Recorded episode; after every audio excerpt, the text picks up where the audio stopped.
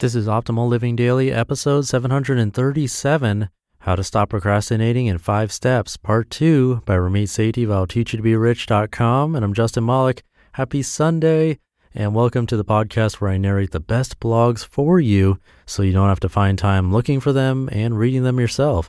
You can listen whenever and wherever you want, all for free, and today is actually a continuation from yesterday. But before we get to that, big thanks to Talkspace for sponsoring this episode. Talkspace is the online therapy company that lets you choose from over fifteen hundred licensed therapists. Get matched with a perfect therapist who can put you on the path to a happier life. For a special offer just for our listeners, visit Talkspace dot com slash old.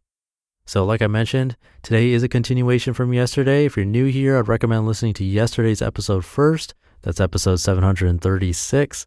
If you're all caught up, let's get to part two and continue optimizing your life. How to Stop Procrastinating in Five Steps, Part two, by Ramit Sethi of I Will Teach You to Be Rich dot com. Step three, change how you describe yourself. It's amazing how often we shoot ourselves in the foot before we can even get started.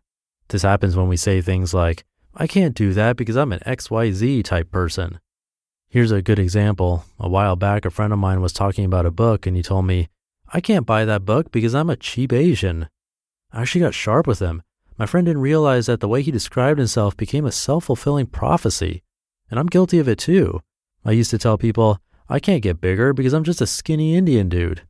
And guess what? That became my reality for years. If instead I said, I don't eat right and work out enough, then I could have reached my reality much sooner. Action step, reframe the way you talk about yourself.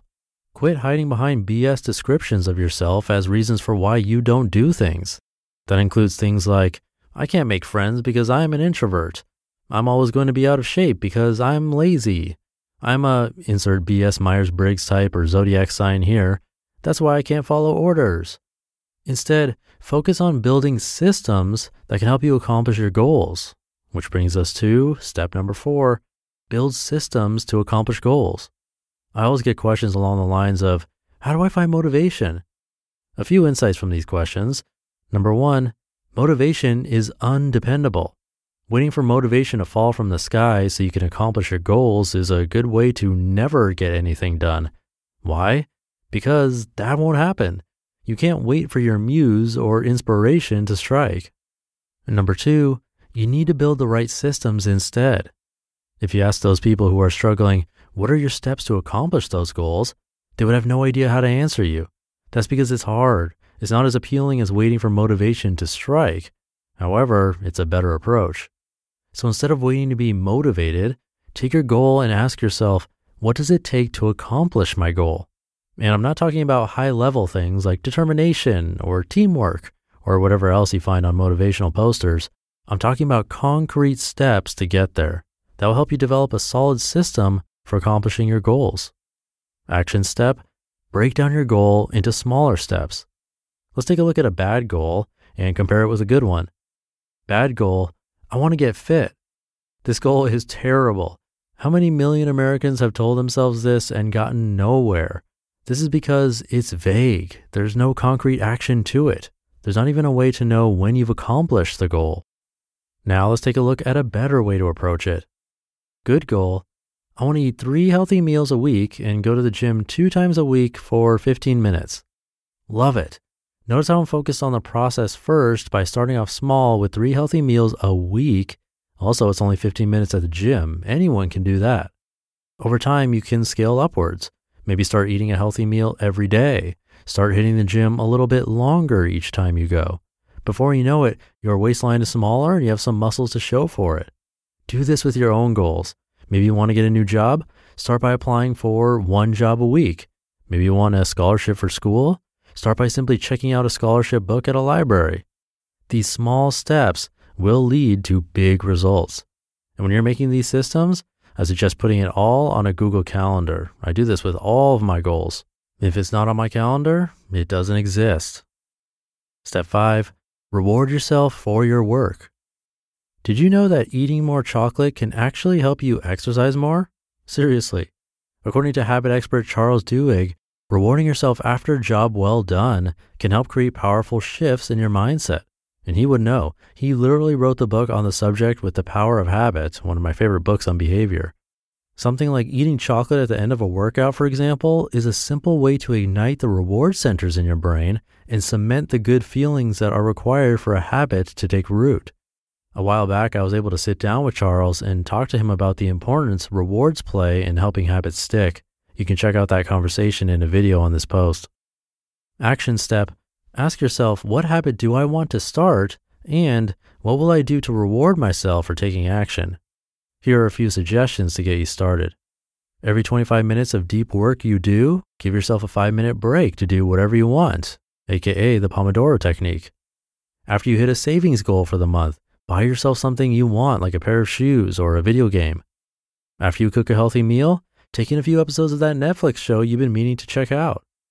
The reward can be anything you want as long as you genuinely enjoy it. The truth of procrastinating. If you want to truly stop procrastinating, you have to come to terms with two truths of productivity. Truth number one, we all have the same amount of time in the day, so stop blaming time or your lack thereof. It doesn't matter if you're Bill Gates or a busy parent. You just need to learn how to manage your time better. Truth number two, you don't have to be an emotionless robot in order to stop procrastinating. Focus and time management are about mindsets and simple yet powerful shifts in how you approach your to-dos.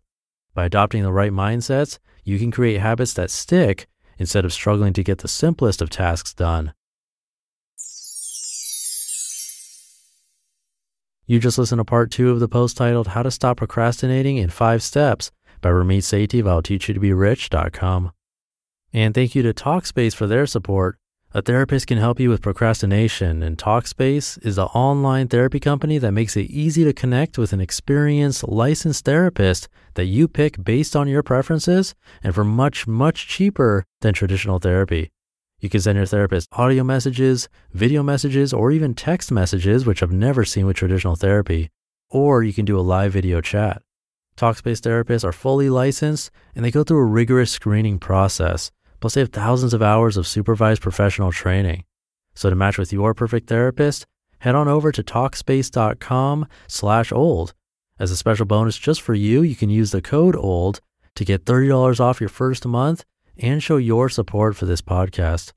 That's the code O L D, and you can use that at Talkspace.com slash OLD. I hope you have a great Sunday. Thank you for being here and being a subscriber to the show.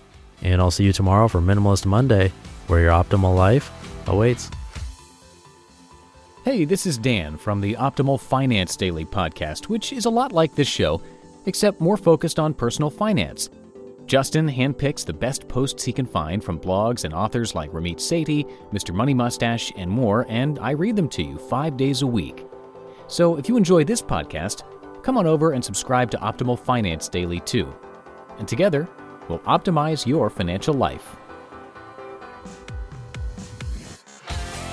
You've been listening to Optimal Living Daily. Be sure to hit the subscribe button to stay up to date on each new episode and head to old podcast dot com. That's O L D podcast dot com for a free gift as well as more actionable tips and resources to help you maximize your potential.